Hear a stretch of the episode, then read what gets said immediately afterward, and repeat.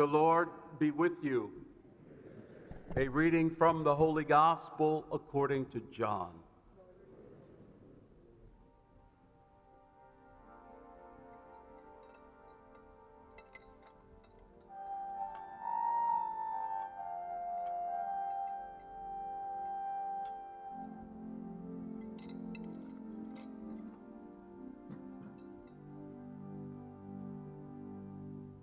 Many of Jesus' disciples who were listening said, This saying is hard. Who can accept it? Since Jesus knew that his disciples were murmuring about him, he said to them, Does this shock you? What if you were to see the Son of Man ascending to where he was before? It is the Spirit that gives life while the flesh is of no avail. The words I have spoken to you are spirit and life. But there are some of you who do not believe. Jesus knew from the beginning the ones who would not believe and the one who would betray him. And he said, For this reason I have told you that no one can come to me unless it is granted to you by my Father. As a result of this, many of his disciples returned to their former way of life and no longer accompanied him. Jesus then said to the twelve, Do you also want to leave me? Simon Peter answered him, Master, to whom shall we go? You have the words of everlasting life. We have come to believe and are convinced that you are the Holy One of God. The Gospel of the Lord.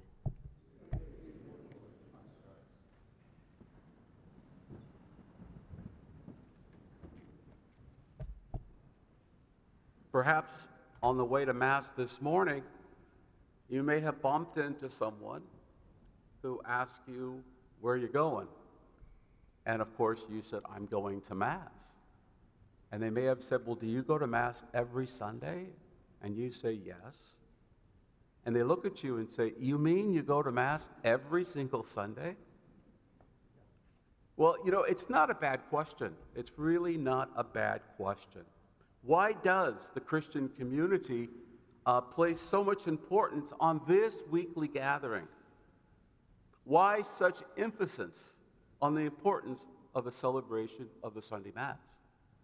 And of course, we know the answer. We come to Mass every Sunday to encounter each other. We come to Mass every Sunday to encounter Jesus and the Word of God in the sacred Scriptures. But the primary reason, the primary grace we're seeking is to encounter Jesus in the Eucharist and then to receive Jesus Christ in Holy Communion. But why every week? Again, it's not a bad question. There are people that attend Mass every single day. Why do they do that? Well, the first reason why the Mass is so important to us is that the Mass is the privileged place to encounter Christ. Of course, we encounter Christ in our private prayer at home, in our living rooms, in our kitchen. But this right here, this right here is the privileged place to encounter Christ. We come to Mass every week because this Eucharist, this gathering, brings us into intimate union with Christ. This liturgy draws us into the very life of God. The Mass is the privileged place to encounter Christ. The second reason that it's so important that we come to Mass is that this gathering forms us into one Eucharistic community. We're not joined together as individuals. Through the Eucharist, we are formed and we become the body of Christ. This sacred gathering moves us then from being separate individual people into one community of disciples of Christ. And finally, St. Thomas Aquinas tells us that the Eucharist is the foretaste, foretaste, right here and now, of future glory, of our future in heaven. He says that the Eucharist is the pledge of future glory. It's the pledge of future glory. And that Holy Communion promises us a future in heaven, as it promises that we will one day see God face to face.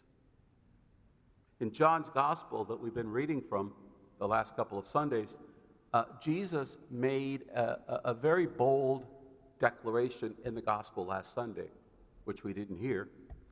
Jesus said, I am the living bread come down from heaven. Whoever eats this bread will live forever. Today we hear the strong reaction of the disciples. This saying is hard. Who can accept it? Those listening to Jesus teach about the Eucharist find his words just too much to comprehend. But before they walk away, before they walk away, Jesus is able to ask them a question Does this shock you? Well, you know, when we think about this wonderful gift and mystery of the Eucharist, it is shocking. It's shocking to me. This mystery of Jesus giving us his own body and blood as food is utterly surprising and shocking. Yet God's love for us is always shocking, isn't it? God's gifts to us are always shocking, aren't they? Because we don't deserve them. So it's very shocking that God continues to gift us, gift after gift. Yet we are asked to accept the gift of the Eucharist as a mystery.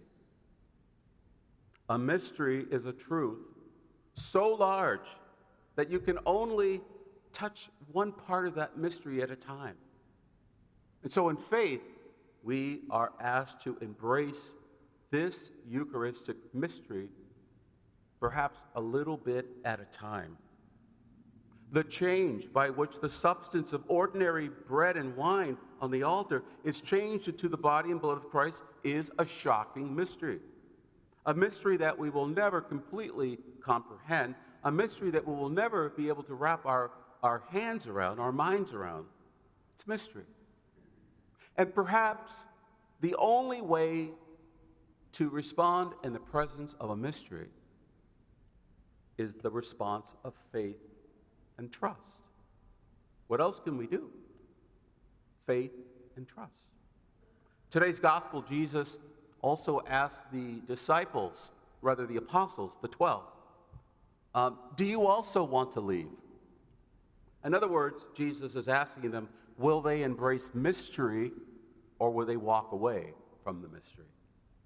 Peter responds to Jesus in one of the clearest professions of faith in all of John's gospel a profession of faith that goes to the very heart of who Jesus is, a profession of faith that binds Peter with Jesus, that however hard the demands, However difficult the teachings, the challengings of the church, the teachings, Peter professes a deep faith, a deep faith and trust in Jesus. And this bond with Jesus cannot be broken. Of course, we hear those beautiful words of Peter's profession that come forth Master, to whom shall we go? Peter says. You have the words of everlasting life. Well, today, brothers and sisters, that we have gathered for the Eucharist, uh, today, today, when you come forth to receive the Lord Jesus Christ in your hands in this Eucharist, it's Jesus who is truly and substantially present before us. I invite us all to receive these gifts with great reverence and joy. Today, when you come forth to receive the Eucharist, may we also profess our faith in Christ as Peter did. Today, we profess our faith in Christ and are convinced, truly, we believe that Christ is the Holy One of God. In just a few moments, we will all profess our faith in Christ in the Creed. In essence, we will be saying the same truth that Peter did that you are the Christ, you are the Holy One of God. As we continue to celebrate this month, this month, St. Dominic's month, may we all resolve to proclaim the joy of the gospel in the heart of the city.